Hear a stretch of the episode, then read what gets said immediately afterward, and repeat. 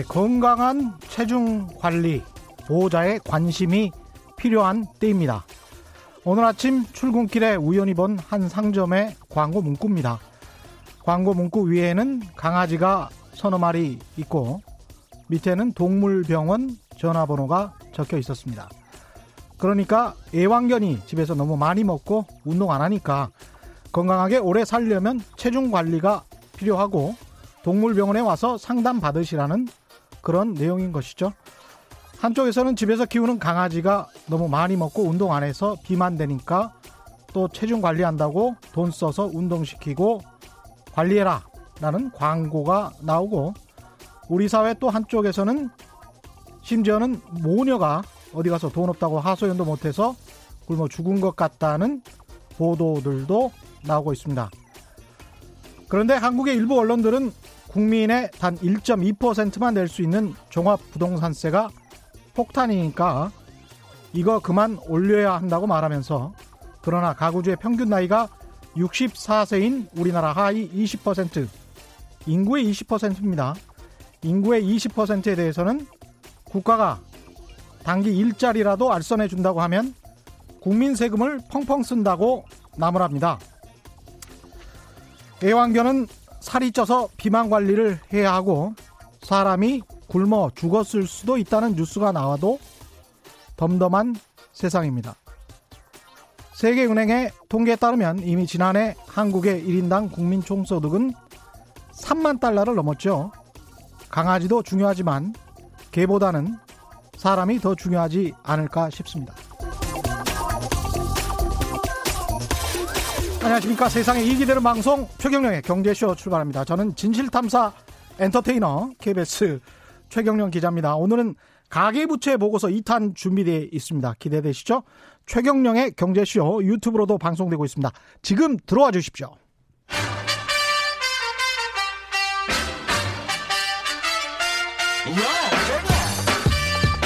최경령이 원하는 건 오직 정의. 경제 정의를 향해 여러 걸음 깊이 들어갑니다.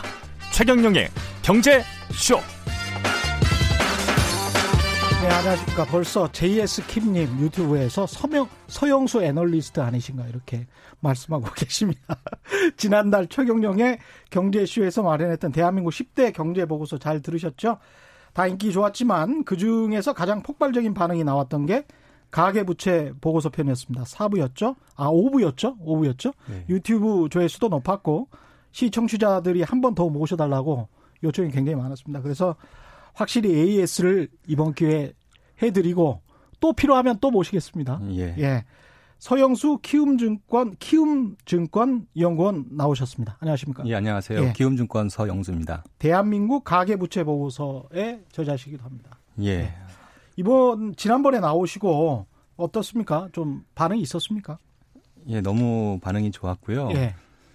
그 사실은 그 자체가 부담입니다. 왜 왜요? 주제가 워낙 어, 어 정말 무겁고 어, 한국 경제의 미래를 음. 어찌 보면 이 이슈가 어, 결정질 수도 있는 음. 어, 민감한 이슈이다 보니까 감히 제가 아, 이 주제를 꺼낸다는 게 음. 어찌 보면은 제가 좀 과한 게 아닌가라는 사실 후회도 좀 했습니다. 아, 겸손하신 거죠. 뭐 진중하시고 어떤 의미에서는 그래서 더 신뢰가 있을 수도 있을 것 같습니다. 시청자 문자 중에 이런 게 있었습니다. 미티그림 킴님입니다.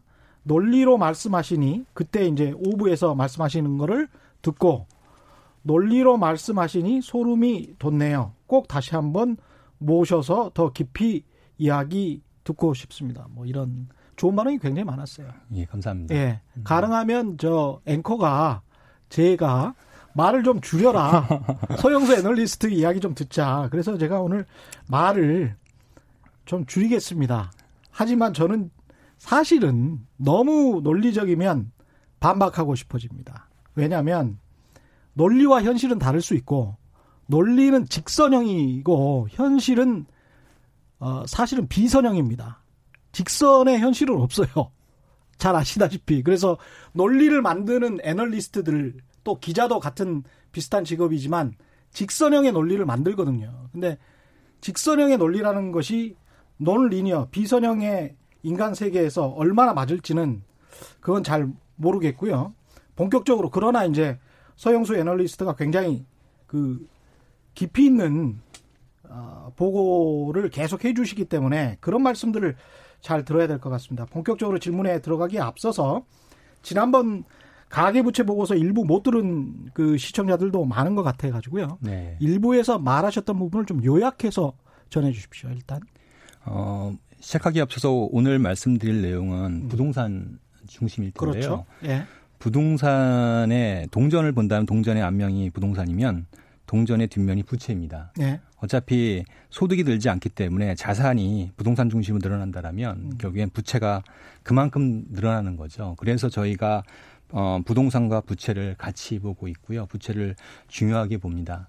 어, 다시 말해서 부채가 문제가 있으면 자산도 문제가 있는 거고요. 예. 부채가 문제가 없으면 자산도 문제가 없습니다. 음. 근데 저희가 말씀드리는 내용은 부채가 문제가 있다. 이게 핵심이고요. 그 문제가 있음이 시장에서 알려진 거면 그게 문제가 안 됩니다. 예. 근데 시장에서 알고 있는 것과 전혀 다른 위험과 어, 다른 사실들이 존재한다는 거고요. 그 핵심이 두 가지인데요. 음. 사실 하나라고 볼 수 있는데 첫 번째로는 부채의 데이터가 틀렸다라는 겁니다. 예. 그래서 전세 보증금과 같은 임대 보증금이 첫 번째 빠졌고요. 예. 그리고 두 번째 개인 사업자 대출과 같은 개인이 책임져야 할 부채가 제외됐다는 거죠. 그래서 예. 부채의 양에서 계산이 과소 계상되었다는 게 첫 번째 내용이고요. 네. 중요한 건 그렇습니다. 지금 과소 계상된 부채의 성격이 무엇인지를 우리가 보아야 되는데 이 부채의 성격들은 특히나 대부분 부동산 투자 목적의 부채라는 거예요. 이걸 포함해서 다시 가계 부채를 분석해 보니 부채의 절반 이상이 부동산 투자에 이용됐다는 겁니다. 정리를 해보자면 주택담보대출 1,600조뿐만이 아니고 전세금 그때 얼마나 그러셨죠? 아, 대충 전세금까지 예. 포함해서 2,300조가 2,300조 그러니까 네. 전세금 512조입니다. 512조. 그다음에 이제 개인 사업 대출 같은 네, 게 사업 포함, 대출까지 포함해서 포함하면 그런데 이런 것들이 다 부동산 투자 대출에 쓰였을 가능성이 높다. 굉장히 높다. 그렇죠. 그렇기 때문에 다 주택담보대출의 성격으로 봐야 된다. 예. 그래서 이런 부채의 성격을 감안을 하자면 한국의 부동산 가격에 상당한 거품이 끼었을 수 있다. 이렇게 그, 또 이야기할 수 있겠습니까? 그렇죠. 그래서 음. 최근에 대출의 구성을 순증 기준으로 분석을 해보면 네. 전체 대출의 10% 정도만이 순수 주택담보대출이고요. 네. 나머지는 전세자금 대출, 개인사업자 대출, 신용대출 그런 대출로 어, 다 채워졌고요. 음. 집값이 상승하면서 그 돈들이 대부분 전세 보증금과 이제 같이 결합해서 부채가 늘어난 것이다 이렇게 음. 추정하고 있습니다. 그때도 잘 그 설명을 해 주셨는데 그럼에도 제가 다시 한번 확인하고 싶은 게 그럼에도 불구하고 가계 소득 가계에서 소득을 담당하는 그 가구주가 또는 가구의 구성원이 자기 소득으로 원리금을 차차 갚아 나가면 이게 부채가 많더라도 그 자산 가격이 하락하지 않는 선에서는 계속 유지하고 버틸 수가 있을 것 같은데 동의합니다. 어떤 상황에서 무엇이 방아쇠가 될 것인가 그 부분에 관해서 한 번 더 말씀을 해주실 수 있을까요? 첫 번째 말씀하신 것과 부채가 뒤에, 문제가 된다면 예, 첫 번째 말씀하신 예. 것과 뒤에 얘기가 약간 좀 다른 것 그렇죠? 같은데요. 예. 첫 번째 내용에서는 소득으로 빚을 못 갚는 사람이 음. 얼마나 되냐에 대한 이슈일 텐데요. 예. 우리가 이거를 이제 DSR이라는 단어로 그렇죠. 예, 예. 계산하면 쉽게 알 수 있습니다. 예. 그래서 DSR이라는 것은 어, 분모가 소득이고요. 네, 연간 소득이 4천만 원이면은 내가 어 어, 원금과 이자를 1년에 네. 얼마를 내야 되는 게 적절하냐 이거죠. 네. 만일에 연봉이 4천만 원인데 4천만 원은 원리금을 다 낸다라면 음. 생활을 할 수가 없는 거죠. 그렇죠. 그러니까 예. 이자도 못 갚는 게 되는 거죠. 음. 그래서 그런 사람들이 많다. 예, 그래서 그거를 계산을 해보면 음. DSR이 대략 70%를 넘는 사람은 음. 어, 이자를 못 갚는 사람이 되는 거예요. 원금 플러스 이자도 못 갚는 사람이 DSR 70% 이상이에요. DSR 70% 이상. 예. 그렇죠. 그러니까 그렇죠? 뭐 단순하게 계산해서 천만 원 소득인데 700만 원을 그렇죠. 원금과 이자로 내고 있다. 그렇죠. 그러면 300만 원으로 살아야 된다는 살아야 된다는 겁니다. 음, 그럼 거의 생활이 불가능할 것 같습니다. 불가능하죠. 예. 근데 왜 가능할까요? 어떻게 가능한가요? 원금을 그게? 안 내기 때문에. 원금을 안 내기 때문에. 그렇습니다. 아. 또는 어, 대출이 계속 한도가 늘어나기 때문에 이런 상황이 유지되더라도 음. 큰 문제 없이 연, 다시 말하면 연체가 발생하지 않고도 어, 생활이 가능한 거죠. 음. 다시 말하면 집 투자가 가능한 거죠. 근데 DSR 70%가 되는 사람들이 지금 인구의 어느 정도가 되는 겁니까? 금액 기준으로 예. 우선 DSR 70% 이상이 공식적으로 나와 있는 수치는 대략 32% 정도 되는데요. 예. 아, 금액 기준입니다. 금액 기준으로. 근데 여기에는 전세 보증금이 빠져 있는 거 추정이 돼요. 아. 그래서 이걸 합치면은 금액 어. 기준은 한 50%가 넘을 것으로 추정이 돼요. 50%가 넘는다. 네. 예. 그러면 앞으로 이 사람들이 원금을 갚아야 되는 어떤 시기가 오면 그렇죠. 특히 소득이 줄어들거나 퇴직을 하는 시기가 되면 여기에서 여러분이 이제 상기해야 될 자료가 5, 60대 자산가들이 자산가가 아니고 유주택자들이 대부분 다 본인의 자산을 금융 자산은 거의 없이 한 80%가 자기 자산이 다 아파트 한 채 투자돼 있는 그런 상황 한국적 상황이잖아요. 그렇죠. 그렇게 예. 말씀하신 거는 좀 길게 보시는 거고요. 음. 단기적으로 본다라면 결국에는 이게 문제가 되는 이유는 예. 딱두 가지예요. 첫 번째로는 자산 가격이 갑자기 떨어지는 거예요. 음. 그러면 이 상태를 유지할 수가 없겠죠. 유지할 수가 없습니다. 그렇죠. 그렇죠. 예. 또는 이것과 상관없이 뭐 대출 기간이 예. 오늘 봤더니 아 이 사람 DSR 70% 넘어 예. 보니까 아 이 사람은 상환한 능력이 없겠네라고 음. 갑자기 생각한다든지 아니면 어 은행의 유동성이 떨어져서 대출을 회수해야 된다는 그런 상황이 됐을 때는 이 사람한테 갑자기 원금을 갚으라고 요구하겠죠.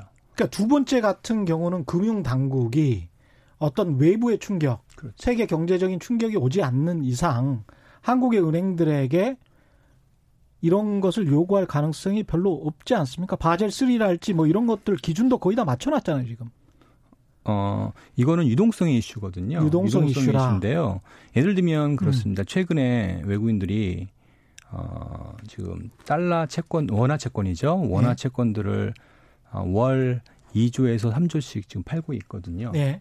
여기에 주식으로 지금 2조 정도 이상 팔아서 11월 한 달 동안만 한 4.5 정도를 5조 정도를 사실상 외국인들이 갖고 나갔단 말입니다. 예. 그러면 그렇게 되면은 지금 달러의 유동성이 은행 입장에서는 부족할 수밖에 없거든요. 그렇죠. 예. 물론 지금은 천천히 뺐기 때문에 음. 어, 금융시장 또는 은행의 유동성에 임팩트를 크게 주지는 않았지만 그렇죠. 이 돈을 갑자기 뺀다고 한다라면 어. 은행의 유동성은 특히 외화 유동성은 어, 한국은행에서 도와줄 수 있는 유동성이 아니기 때문에 음. 이걸 해결할 수 있는 방법은 어쩔 수 없이 대출 태도를 바꿀 수밖에 없는 거예요. 그렇죠. 그게 2008년 금융위기 때 나타난 현상이에요. 근데 지금 11월 말씀하셨는데 올해 전체적으로 봤을 때는 외국인들이 한국의 원화 표시 채권을 순매수하지 않았나요? 샀는데 예. 최근 한 9월부터 음. 어, 흐름이 그 바뀌고 흐름이 있다. 바뀌고 있어요. 그런 부분에서 감이 별로 좋지 않다. 그런 말씀을 하시는 것 같고요. 자산 가격이 떨어지는 모멘텀은 뭐가 될까요? 아파트 가격이 떨어진다면 이렇게 이렇게 될 것이다. 이런 말씀을 하셨는데 이거는 자산 시장 전망이기 때문에 음, 뭐라고 이게 어떻게 언제 떨어질 것이다라고 음. 얘기할 수는 없을 것 같습니다. 예. 하지만 우리가 알 수 있는 것은 지금의 어, 어떤 그런 저희의 관점에서 본다라면 저희는 이제 아, 하락 위험 위기의 관점에서 보는 거니까요. 예. 그런 관점에서 본다라면 하락을 할 경우에는 음. 하락폭은 굉장히 크고 음. 그리고 그 영향은 어, 생각보다 심각하게 나타날 수가 있습니다. 그 이유를 설명을 좀 드릴까요? 예, 예. 말씀해 주십시오. 예. 이유는 그렇습니다. 첫 번째로는 아, 너무 많이 올랐습니다. 서울 아파트 기준. 너무 많이 올랐다. 동의합니다. 음. 예. 어, 정부가 발표하는 어, 상승률은요, 대략 5년간 예. 음, 23% 정도 올랐다고 합니다. 음. 서울 아파트 기준으로요. 이 정도면은 국제 기준으로 본다 하더라도 다른 나라 비교했을 때 그렇게 높은 수준이 아니 수준이 아닙니다. 예. 뭐 연평균도 기껏해야 4% 정도니까요. 공식 수치만 공식 보면 그렇, 예. 그렇습니다. 실제로는 좀 다르죠. 그렇죠. 예. 근데 이건 지수의 문제가 좀 있습니다. 음. 어, 한국의 경우에는 어, 지수를 내구재 컨셉으로 예. 어, 만들어서 다시 말하면 재고량 기준, 다시 뭐 이런 형태거든요. 예. 그러다 보니까 과소 계상되는 특징이 나타납니다. 이 약간 좀 이거는 설, 풀어서 설명해 주셔야 될 것 같아요. 예. 어, 예를 들어서 이런 거죠. 서울에 어, 이제 강남에 음. 10억짜리 집이 있습니다. 그게 50% 올랐다고 가정하고요. 예. 어, 강원도에 초가집이 하나 있습니다. 예. 그게 어, 1억짜리라고 뭐한 천만 원짜리 가정할까요? 예. 천만 원짜리 가정했는데 이게 어, 10억짜리 집은 50% 오르고 5억 올랐어요. 네, 5억 예. 올랐죠.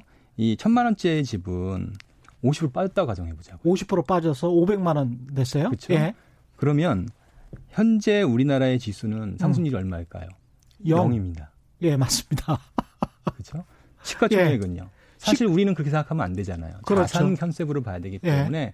이거는 49.9% 정도. 그렇죠. 예, 이 정도가 전체 시가총액은 서울 집과 강원도의 집을 합하면 14 10억 1천만 원이 그렇죠. 14 5천만 원이 된 거죠. 14, 5, 예. 예. 그렇게 돼서 시가총액은 엄청나게 부풀어 그렇죠. 오, 올랐고 올랐고요. 그게 실제잖아요. 그렇죠.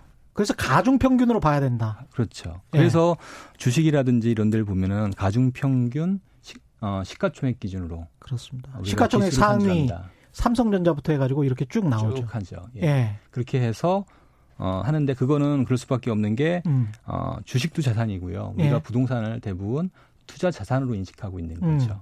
내구재가 아니거든요. 음. 근데 투자 자산으로 인식한다면 당연히 그렇게 해야 되는 건데 예. 그거를 내구재처럼 동등한 가중치를 부여한 거죠. 동등한 가중치를 부여하다 보니까 그렇죠. 수치는 상당히 건전하게 건강하게 거죠. 나오는데 실제는 현실에서는 굉장히 높게 나온다. 그렇죠. 그래서 이미 가격이 너무 올랐다. 그래서 지수 음. 기준으로 음. 저희가 이제 음. 이걸 이제 어, 미국의 케이스 실러 지수라고 있는데요. 그렇죠. 예. 예. 어, 요 기준으로 한국의 지수를 다시 변경을 해보면 음. 어, 23%가 75%로 바뀝니다. 23%가 예, 75%가 케이스 실러 지수 그 로버트 실러 그렇죠. 예일 대학교 교수가 만들어서 유명한 미국의 부동산 가중 평균 지수로 바꿔 보면 23%에서 75%가 나. 75%가 올랐다. 예, 75%면 다른 나라들이랑 비교해서도 굉장히 높은 굉장히 높은 거고요. 그리고 음. 지수가 75%라면 네. 대부분의 집, 주변의 집들은 음. 대부분 음. 두배 이상 올랐다고 보는 게 맞겠죠. 이게 지금 문재인 대통령이 집값이 안정화됐다고 해서 어, 상당히 비판받았었는데 이렇게 이제 평균값, 단순 평균값과 가중 평균치. 그렇죠. 근데 단순 평균값을 이용하는 현재 국토부랄지 한국감정원 이 지수만 보고 판단을 해서 말씀하신 거고. 그렇죠. 그래서 일반적인 이제 사람들은 서울의 아파트 동향을 자기 집 동향이랄지 그럼요. 뭐 이런 걸 보니까 그렇죠. 이건 말이 안 되는데 말이 안 이렇게 이제 생각을 그렇죠. 하는 거죠. 예. 그래서 최근 6개월간 정부가 발표한 지수 상승률은 서울 음. 기준으로 1% 올랐습니다. 근데 예. 어, 실제 이 아까 말씀드린 지수 기준으로 한다라면 음. 대략 8% 정도 올랐고요. 음. 그리고 많은 아파트가 사실 저점 대비 10에서 15% 이상 올랐어요. 근데 저도 이게 위험하고 조마조마한 게 근데 국토부 관료들을 만나면 또 이런 변명을 한단 말이죠. 이게 거래량이 굉장히 적어서 몇 건 거래가 안 됐는데 그걸 주식처럼 수백만 건이 거래된 주식처럼 하루에도 수백만 건, 수천만 건이 거래가 되잖아요. 그런 주식처럼 이걸 시장 가격으로 볼 수가 있느냐. 한 달에 한두 건 거래된 단주도 있는데 그리고 나서 2억 3억 올랐다라고 주장을 하는데 그걸 실제 가격으로 볼 것이냐. 그래서 공시가를 반영하는 것도 늦을 수밖에 없고 이걸 좀 보수적으로 볼 수밖에 없지 않느냐. 이게 이제 관료들의 주장이었거든요. 어, 주장은 이해하는데 네. 기본적으로 틀린 거는 음. 철학의 문제이죠. 예. 집을 내구재를 볼 건지 자산을 음. 볼 건지 어, 인식이 차이가 있다는 거고요. 아. 자산을 봤다라면 그렇게 안 하고도 얼마든지 할 수 있죠. 예를 들면 다우지수 방식으로 음. 어, 특정의 중요한 예를 들면 서울의 주요 단지 중에서 가장 큰 대단위 단지를 뽑아가지고 그걸 가지고 지수를 만들 수가 있습니다. 예. 저희는 그 지수를 사용하고 있는데요. 음. 그 지수를 사용하면은 저희라는 거는 여기서는 키움증권 키움증권에서는요. 예. 그 지수를 예. 별도로 만들어서 음. 어, 발표를 하고 있는데 음. 그걸 발표하면은 훨씬 더더 빨리 음. 정확하게 음. 최근의 트렌드를 이해할 수 어, 제시할 수가 있어요. 그렇죠. 예. 얼마든지 그거는 방법의 문제란 말이에요. 민간 연구소에서 뭐 독립적으로 그렇게 하는 게 또 충분히 뭐 그 주의할 점들이 있다면 이게 우리가 눈여겨 봐야 됩니다. 중요한 예. 거는 시장의 변화를 음. 지수가 얼마나 바, 어, 반영할 수 있냐 이슈거든요. 음. 그렇습니다. 지수가 잘못됐다면 우리가 모르는 또 다른 문제가 있을 수가 있겠는데 그 문제는 문제입니다. 그렇죠. 예. 그 문제는 조금 이따가 좀 말씀을 더 해주시고요. 문자들이 계속 많이 와서 문자 먼저 소개를 해드리고 그 네. 답변도 좀 해주십시오. 김대근님 아파트 대출 5년 유지하다가 금융비용 부담에 힘들어서 팔았더니 1년 만에 1억이 올랐더이다. 이게 이제 또 또 다른 나 팔았는데 계속 오르고 있다. 그렇죠. 근데 너무 많이 올랐다라고 말하는 당신들은 뭐냐 또 이렇게 이제 주장하시는 분들이 있고요. 김성진님 한 달 사이에 1억씩 올라가는데 몇백만 원이 폭탄이면 지방은 이미 폭탄 터져서 아무것도 남아있지 않을 겁니다. 이건 세금 이야기 하시는 것 같고요. 7392님 전세를 구하러 다니는데 기절할 정도로 모두가 담보를 가지고 있더군요. 지금도 천, 이천으로 계약하고 전세 들어올 사람에게 잔액 내라고 하고 갭 투자를 합니다. 지금도 갭 투자가 가능한지 이건 저도 좀 궁금합니다. 물론이죠. 지금도 가능합니까? 당연하죠. 이게 대출이 쉽지가 않은데. 갭 투자는 어떻게 하는 거냐면 네. 기본적으로 전세가 낀 데를 사는 거잖아요. 네. 또는 전세 안 껴도 전세를 넘, 앞으로 내면 되는 거니까요. 네. 그럼 전세가 보통 전세가율이 뭐 60%이 정도 나온 나온단 말이에요. 음. 50% 60% 사이 나오는데 음. 그럼 나머지 40%가 부족하잖아요. 음. 이 40%가 부족한 대출은 음. 나머지는 뭐 부모로부터 대출을 받을 수도 있고 음. 요즘에는 이걸 좀 많이 사용하는데요. 그게 네. 3, 40대가 많이 사는 이유가 부모로부터 대출 쉽게 받을 수 있으니까 음. 그게 가능한 거고요. 예. 그 다음에 신용 대출이라든지 어, 전세자금 대출이라든지 음. 다양한 부채를 이용하는 거죠. 아까 말씀하셨던 그렇죠. 모두에 말씀하셨던 그런 네. 식의 전세 보증금 전세 가율이 음. 어, 전세 저희 주택담보대출의 LTV보다 음. 가율이 지금 높은 상황이라면 그럼요. 투자할 때 네. 주택담보대출보다는 음. 이 전세 낀 거를 사, 투자 사는 게 이걸 음. 이용하는 게 어, 투자자 입장에서는 훨씬 더 레버리지를 많이 일으킬 수 있고요. 더 쉽게 일으킬 수 있어요. 그렇죠. 전세금까지 레버리지 지렛대 일종이라고 본다면 그렇죠. 그렇죠. 예. 주택담보대출은 LTV가 낮고 음. 원금을 갚아야 된단 말이에요. 음. 그러니까 어, 충분한 레버리지를 일으키는 게 한계가 있거든요. 예. 그래서 대부분의 우리 이제 투자 전문적으로 하시는 분들은 음. 주택담보대출은 가급적이면 피하고 이런 형태로 이제 투자를 하시는 거죠. 가령 10억이면 7억이 전세가다라고 그렇죠. 하면 3억만 마련하면 되는데 그렇죠. 그 중에서 일부는 대출하고 일부는 본인의 돈으로 투자한다. 그렇죠. 이런 식의 이제 갭 투자를 말씀하시는 거죠. 그렇게 되면 예. 레버리지가 많게는 10배까지도 가능하잖아요. 그렇겠습니다. 네. 돈이 좀 있는 사람들은. 근데 그 어, 사용한 레버리지가 음. 원금을 낸다라면 음. 어, 문제가 되는데 원금을 대부분 안 내고 이자만 유지될 수 있으니까. 계속 원금은 유예시키니까. 그렇죠. 은행 입장에서는 이게 언젠가 원금을 받아야 될 텐데 좀 불안하지 않을까요? 어, 한번 이 그런 리스크를 음. 이제 무시하기 시작하거나 예. 이제 감, 이제 좀 무뎌지기 시작하면은 음.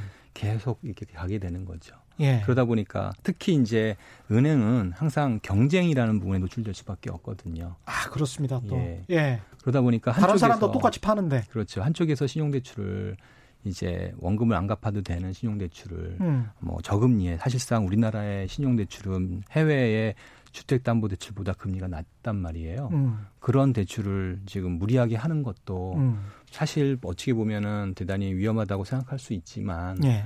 뭐 다른 데서 하니 음. 어, 어쩔 수 없이 따라할 수밖에 없는 이런 경쟁에 같이 매몰될 수밖에 없는 거죠.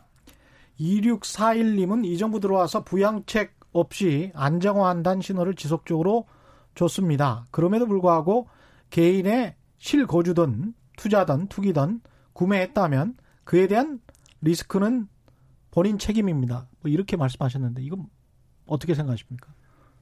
그게 예. 개인의 예. 책임에 될 정도의 음. 리스크라면 음. 개인이 될 텐데 지금 문제가 뭐냐면 아, 만약에 하락하게 된다라면 아까 제가 75% 올랐다고 말씀을 드렸잖아요. 예. 근데 사실 2004년부터 2007년까지 음. 지수 기준으로 대략 한 70% 정도 올랐어요. 예. 그때도 사실 집값이 서울에 두 배가 올랐거든요. 음. 두배 오르고 두 배 올랐어요. 예. 또 99년부터 2002년까지 또 두 배 가까이 올랐어요. 예. 그러면 집값이 세 배가 올랐단 말이에요. 음. 그러니까 당연히 엄청나게 집값이 많이 올라니까 당연히 레버리지가 당연히 많을 수밖에 없는 거고요. 음. 그런 얘기는 하락하는 국면에서는 1, 20% 하락으로 끝나기가 어렵다는 거예요. 그런 이 정도의 상승을 했으면 하락이 시작되면은 상당할 것이다 이런 말씀이시네요. 레몬 예, 예 말씀하십시오. 문제를 예. 하나 더 지적을 해드리면 예. 실제 이제 지금은 집값이 많이 상승하니까 음. 음 많은 분들께서 하락에 대한 그 감이 좀 많이 이제 떨어지시는 것 같은데 예. 어, 불과 몇 개월 전입니다. 음. 어, 올해 2월 달 예. 이때 실제 집값 서울 기준으로 많은 집이 10에서 15% 빠졌어요. 재건축은 15%까지 빠졌거든요. 음. 실거래 기준으로. 음. 중요한 건 그때 어떤 일이 있었냐면 음. 시장에서 거래가 어, 사실상 10분의 1, 많게는 10분의 1, 적게는 5분의 1로 줄었어요. 예. 거래가 안 된다는 거예요. 음. 거래가 안 된다는 얘기 뭐냐면은 이렇게 디버, 디레버리지가 발생했을 때 부채를 갚아야 될때 음. 집을 팔아서 해결할 수가 없다는 거예요. 두 번째 이슈는 뭐냐면 그 다음에 이런 이슈가 생기게 되면 자연스럽게 이제 어 대출을 갚아야 되는 사람 입장에서 본다라면 연체가 생기는 거잖아요. 예. 그 연체가 생기면 은행은 어떻게 되냐면은 이때 이 자산을 경매로 넘겨요. 그렇죠. 그렇죠. 예. 근데 경매 시장이 어떻게 됐냐면 음. 어, 지수가 그 당시에 한 7, 8% 빠질 때 음. 경매 낙찰가는 최대 20%씩 빠진 거예요. 그렇죠. 그러니까 예.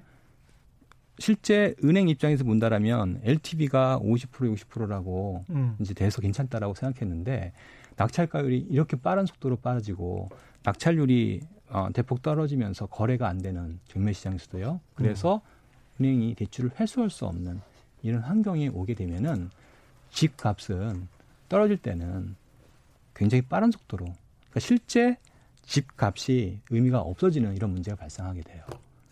이게 여러 가지 반론을 제가 한번 해볼게요. 광주 그 봉선동에 한 1년 전에 PD 수첩, MBC PD 수첩에도 나왔습니다만은 한 10억까지 아파트 가격들이 올라갔다가 떨어졌단 말이죠. 근데 거기 관련해서 그 봉선동의 아파트 단지들을 그 등기부 등본을 쭉 보니까 거기에 어떤 외부의 투기 수요보다는 내부에서 그러니까 그 단지에 살았던 전세 세입자들이 더 올라갈까 무서워서 산 경우가 굉장히 많았다. 이게 국토부의 조사 결과 보고서입니다.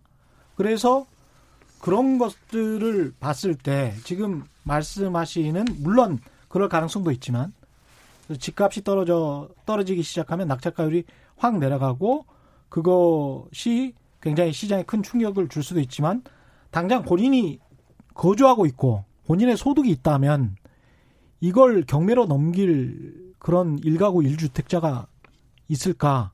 아, 그럼, 그러면은 예. 어, 결국에는 여기서 우리가 알아야 될 거는 예. 지금 이렇게 말씀을 드렸던 예. 순수 투자자가 얼마나 되냐. 그렇죠. 이거를 알아보는 게 중요할 거예요. 그렇습니다. 예. 예. 그래서 통계청의 데이터에 따르면 음. 대략 그 2주택자죠. 2주택자 이상인 사람이 음. 대략 300만 가구 정도 돼요. 예. 어, 근데, 어, 이렇게 계산하지 말고요. 음. 어, 얼마 전에 이제 부동산 임대차 통계 시스템이라고 이제 국토부에서 발표한 데이터가 있어요. 이 예. 데이터는 뭐냐면 내가 거주하지 않고 투자로 집을 갖고 있는 사람을 어, 확인한 거예요. 음. 그건 전수 조사로 확인한 건데요. 예. 대부분 통계청은 전수 조사가 아니라 음. 샘플링 하다 보니까 좀 약간 오류가 있거든요. 음. 근데 어쨌든 그렇게 했을 때 나온 숫자가 614만 명인 거예요. 예. 예. 그러면 전체 우리나라 가구의 한 44%가 다주택 투자자라는 거죠. 이거는 또 경실련 경실련 자료하고도 좀 다른데요. 다주택자가 제가 알고 있기로 한 140만 명 정도로. 그럼 명수고요. 예. 가구 수로 하면 음. 예, 300만 300만 가구가 되는 거예요. 아, 그 정도. 아셔야 될 거는 예. 어, 투자하시는 분들의 최대 목표는 음. 절세이잖아요. 그렇죠. 그러면 가구 수하고 음. 예, 그다음에 인원 수하고는 다를 수밖에 없어요. 가구 수와 인원 수는 그렇죠. 예. 가급적이면은 절세를 해야 되기 때문에 음. 두 번째 아까 가구 수가 300만 가구인데 음. 실제 투자 목적으로 집을 갖고 있는 사람은 또 다른 숫자가 나오잖아요. 그렇죠. 이것도 역시 상당 부분은 절세 목적으로 이제 가구를 분리한다든지 이런 형태의 투자를 할 가능성이 있는 거죠. 근데 지금 말씀하시는 전체적인 기조는 아파트 가격이 하락하기 시작하면 이게 금융 위기로도 은행의 위기로도 번질 수 있다. 기본적으로 투자자가 너무 많다는 거고요. 투자자가 너무 많기 때문에. 그렇죠. 두 번째 그럼 정부는 오히려 아파트 가격을 떠받쳐야 되는 거 아닙니까? 그래서 어 2019년 2월 3월 예. 헬리오시티가 이제 나오면서 입주되면서 예, 헬리오시티 집값이, 예, 예, 그때 집값이 많이 빠졌고 음. 지금 방금 전에 말씀드린 것처럼 어 거래는 거래대로 줄고 음. 그리고 경매 시장은 거래가 안 되거나 경매가 급락하는 그야말로 굉장히 안 좋은 암울한 상황들이 나타났던 거죠. 예. 이것을 보았던 정책 당국 입장에서는 음. 어, 쉽게 이 부분에 대해서 감당하기 어려웠던 것으로 저는 보거든요. 속으로는 걱정하고 있었다. 그렇죠. 위험하다라고 생각했다. 그렇죠. 그래서 뭔가 대책이 나왔죠. 예. 그 그래 분양가 상한제도 상당히 미온적이었던 것도 그런 이유 때문이다. 어, 속으로는 걱정하고 있다. 제가 보기에는 이렇게 봅니다. 저는 예. 어, 부동산을 전형적인 어, 주식과 같은 투자자로 전 봐야 된다고 보는 예. 입장이에요. 그러면은 주식시장도 그렇듯이 그 한국의 경우에는요, 미국은 주식에서 가장 어, 중요한 호재가 음. 금리 인하잖아요. 음.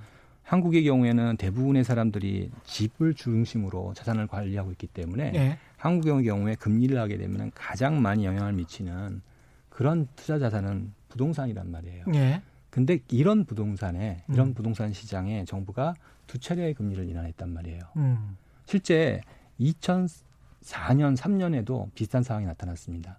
2003년도에 노무현 정부가 들어와서 음. 어, 한 1년간은 어, 가게의 집값을 안정화시키는 정책을 중심으로 이제 많이 자, 음, 내놨는데 정작 경기가 나빠지면서 2004년도에 정책을 바꿉니다. 음. 그래서 2000, 2004년 7월, 2004년 11월 금리 두 차례 인하, 인하를 했죠. 예. 그리고 나서 집값이 70% 가까이 오른 거예요. 음. 그 이후에는 어떤 대책을 내놔도 잘 안 먹힙니다. 왜? 이미 투기 수요가 금리 두 번 인하하게 되면 음. 상당히 많이 생길 수밖에 없고요. 지금이 딱 그 당시하고 굉장히 비슷한 상황입니다. 비슷하다. 금리를 두 차례 인하하면서 음. 사실 투자자에 대한 어, 특히 부동산에 대한 예, 수요는 투기 수요는 상당히 붙어 있음을 알 수 있습니다. 여기서 좀만 건드리면 음. 어, 많이 오를 수밖에 없는 거고요. 지금 이게 서울에서 지방까지 확산되는 가장 결정적인 거는 이런 금리 인하 환경에 어, 주택 조정 지역 해제라든지 광역 교통망 확대라든지 이런 어, 이런 것이 투자자 입장에서는 아주 좋은 투자 유인책이 되는 거죠. 그러다 보니 서울에서 전역으로 집값 상승이 번지는 상황이 나타납니다. 여기에 어, 공급 물량의 조절은 사실상 큰 의미가 없습니다. 근데 이게 금지 인하는 세계적인 기조고 우리나라의 환율이랄지 여러 가지를 생각을 한다면 미국 연준이의 어떤 방향을 안 따를 수가 없을 것 같고요. 첫 번째. 그런 상황에서 또 그러면 정부가 재정 정책을 어, 펼, 펴지 않을 수도 없잖아요. 많은 어떤 지역 개발이랄지 공공 뭐 철도랄지 이런 거는 또 할 거는 또 해야 된단 말이죠. 그런 측면도 있고. 근데 이게 정부로서는 그렇게 되면 정말 할 수 있는 게 별로 없습니다. 이게 뭐가 있을까요? 정부가 할 수 있는 게 그런 상황에서 이제 분양가 상한제 이야기가 나오는데 분양가 상한제도 사실은 그렇게 할 수 없는 그 사실은 재량이 거의 없는 상황에서 그래서 핀셋 규제 뭐 동별로 뭐, 뭐 단지별로 이렇게 규제하겠다 이런 일종의 꼼수죠. 투기 수요를 자극한 상태에서 음. 어떤 규제를 하거나 공급 물량을 조절하는 정책을 취하면 음. 당연히 그 규제를 피한 새로운 투자 수단이 나올 수밖에, 나올 수밖에 없어요. 아셔야 될 건 제가 아까 세 차례 어 여러 이 가격 상승기가 있으면서 예. 집값이 어 굉장히 많이 상승했다고 말씀드렸잖아요. 예. 그 상승의 이 가치를 어떤 어, 금액으로 환산한다 음. 한다라면 뭐 몇십억 이상의 자금이 왔다 갔다 하는 상황이 된단 말이에요. 그렇죠. 예, 그러면 당연히 그 투자자들은 음. 더 예민하게 더 연구해서 그런 문제들을 해결하려 할 거예요. 근본적으로 음. 투기 수요를 자극할 수 있는 정책을 취한 게 사실은 출발부터가 문제가 있었죠. 출발부터가 문제가 있었다. 어떤 정책을 어떻게 취해야 될지 참 고민스러울 수밖에 없을 것 같습니다. 이상훈님, 3453님, 임대주택 사업자 혜택을 확 줄여야 합니다. 뭐 이런 말씀을 하셨는데, 임대주택자 사업 혜택을 늘린 이유도 박근혜 정부 때 월세, 앞으로는 이제 전세 시대에서 월세로 갈 것이다. 언론이 거의 도배를 하다시피 했었고, 그런 트렌드로 가는 듯 했습니다. 한 1, 2년 동안. 그렇죠. 그랬다가 지금은 다시 전세가 제일 싸니까 사실 거주하는 사람 입장에서는 전세가 가장 그 효용 가치가 높, 높은 거죠.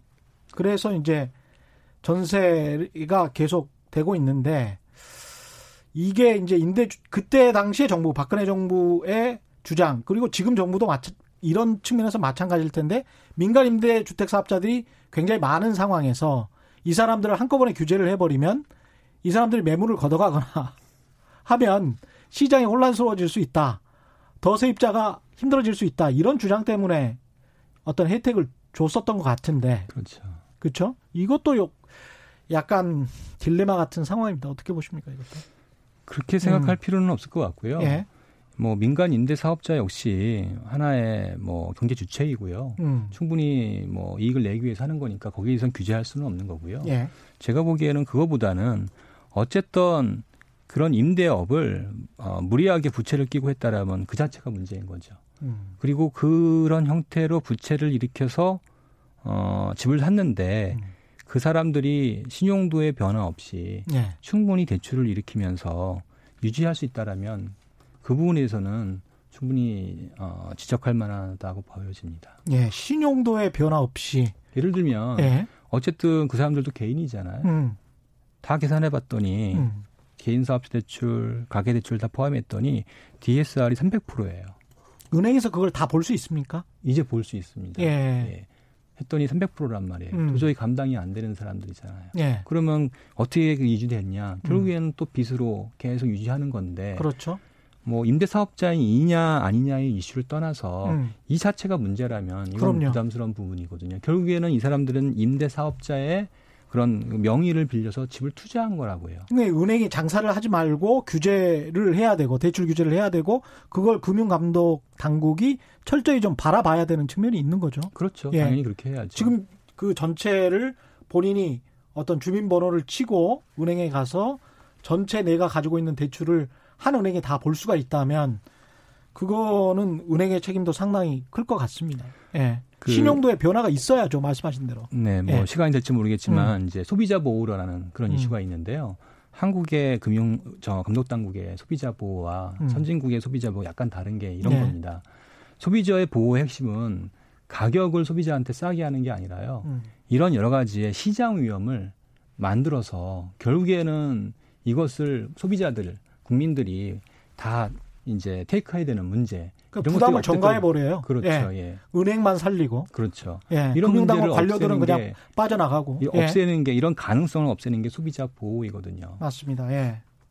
그런 측면에서 본다라면 음. 당연히 정책 당국에서 이 문제를 좀 더 면밀히 보아서 어, 과도한 부채를 이용해서 음. 지불 투자를 임대 사업자든 개인이든 구분, 구분하지 않고 규제를 하는 게 적절하지 않나 생각이 되고요.